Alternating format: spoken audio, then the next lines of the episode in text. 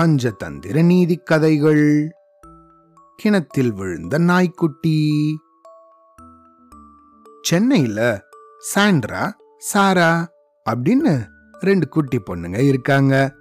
இவங்களுக்கு நாய்க்குட்டிகள்னா ரொம்ப பிடிக்கும். அதனால அவங்க அப்பா அம்மா கிட்ட ரொம்ப அடம் பிடிச்சு நாய் ஒன்றும் வாங்கினாங்க. அந்த நாய்க்கு லூனா அப்படின்னு பேர் வச்சாங்க. இந்த லூனாவை ரொம்ப நல்லா வளர்த்துட்டு வந்தாங்க. தினமும் இவங்க ரெண்டு பேரும் பள்ளிக்கூடத்துக்கு போறதுக்கு முன்னாடி இந்த லூனாவுக்கு சாதம் வச்சுட்டு அது சாப்பிட்டுச்சா? அப்படின்னு பார்த்து ரசிச்சு அதுக்கப்புறமா தான் கிளம்புவாங்க. அதே மாதிரி பள்ளிக்கூடத்திலிருந்து வீட்டுக்கு வந்த உடனே பைய ஓரமா வச்சுட்டு ஓடி போய் இந்த லூனா கூட விளையாட ஆரம்பிச்சிருவாங்க. இப்படியே ரொம்ப வருஷம் இந்த லூனா கூட இவங்க விளையாடிட்டே இருந்தாங்க.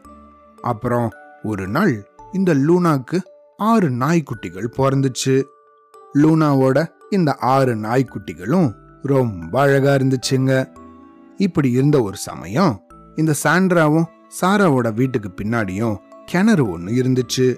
சனி ஞாயிறு வேற எப்பயாவது விடுமுறை நாட்கள் அப்படின்னா இவங்க அங்க விளையாடுறது தான் வழக்கம். அப்படி இந்த கிணத்தை சுத்தி விளையாடுறதுக்கு முன்னாடி லூனா தன்னுடைய ஆறு குட்டிகள் கிட்டையும் இந்த பாருங்க யாரும் அந்த கிணத்து பக்கமா போகக்கூடாது. சரியா? போனீங்கன்னா உங்களுக்கு தான் ஆபத்து ஏற்படும் அப்படின்னு தன்னோட எல்லா குட்டிகள் கிட்டையும் சொல்லுச்சு.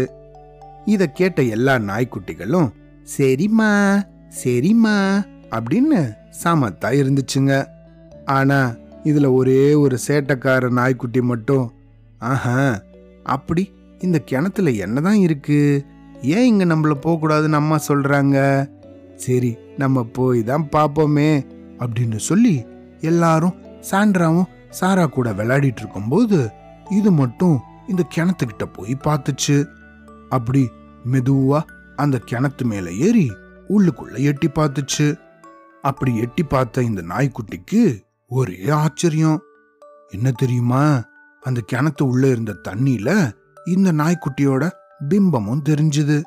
ஆனா அத பார்த்த இதுவோ ஆஹா இங்க கிணத்துக்குள்ள இன்னொரு நாய்க்குட்டி வேற இருக்கா? இதனாலதான் அம்மா நம்மள இங்க போகக்கூடாதுன்னு சொன்னாங்களா? அப்படின்னு நினைச்சிச்சு. அப்படி நினைச்சிட்டே அந்த பிம்பத்தை பார்த்து அப்படின்னு குலைக்க ஆரம்பிச்சிடுச்சு. இது இப்படி குலைச்சதும் உள்ள இருக்கிற பிம்பமும் கூட அப்படின்னு அதுவும் குலைச்சுது ஆஹா இது என்னடா இது? நம்ம தான் சேட்டைக்காரன்னு பார்த்தா இது நம்ம சேட்டை பண்ணுதே. இதை சும்மா விடக்கூடாது. போய் இதை நல்லா கிள்ளி விடணும் அப்படின்னு தபுக்குன்னு இந்த கிணத்துக்குள்ள குதிச்சுது. ஆஹா அப்படி குதிச்சதுக்கு அப்புறமா தான் அடடா இது நம்மளோட பிம்பம் தானா? இது நமக்கு தெரியாம போச்சே அப்படின்னு ரொம்ப குழம்பி போய் பயங்கரமா பயந்துடுச்சு. ஆனா இப்படி இது உழறத தூரத்துல இருந்த சாண்ட்ராவும் சாராவும் பார்த்துட்டாங்க உடனே அவங்க கிணத்துக்கிட்ட வேகமா ஓடி வந்து அங்க இருந்த வாளி ஒன்ன கிணத்துக்குள்ள தூக்கி போட்டாங்க. அதை பிடிச்சுக்கிட்டு மேலே ஏறி வந்துச்சு இந்த சேட்டக்கார நாய். வந்ததும் அதோட அம்மாவான லூனா அதை பார்த்து டேய் இப்பதானே நான் சொன்னேன். யாரும் கிணத்துக்கிட்ட வரக்கூடாதுன்னு. ஆ? இப்ப புரிஞ்சுதா?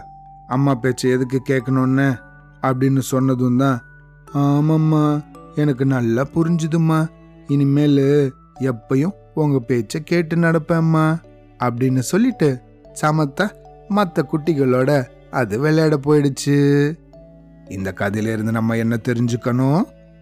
நம்ம சின்ன பசங்களா இருந்தாலும் பெரிய பசங்களானாலும் எப்பயும் நம்மளோட அம்மா அப்பா சொல்ற பேச்சை கேட்டு தான் நடக்கணும்.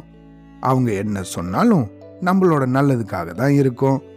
சரியா? அவ்வளோதான்.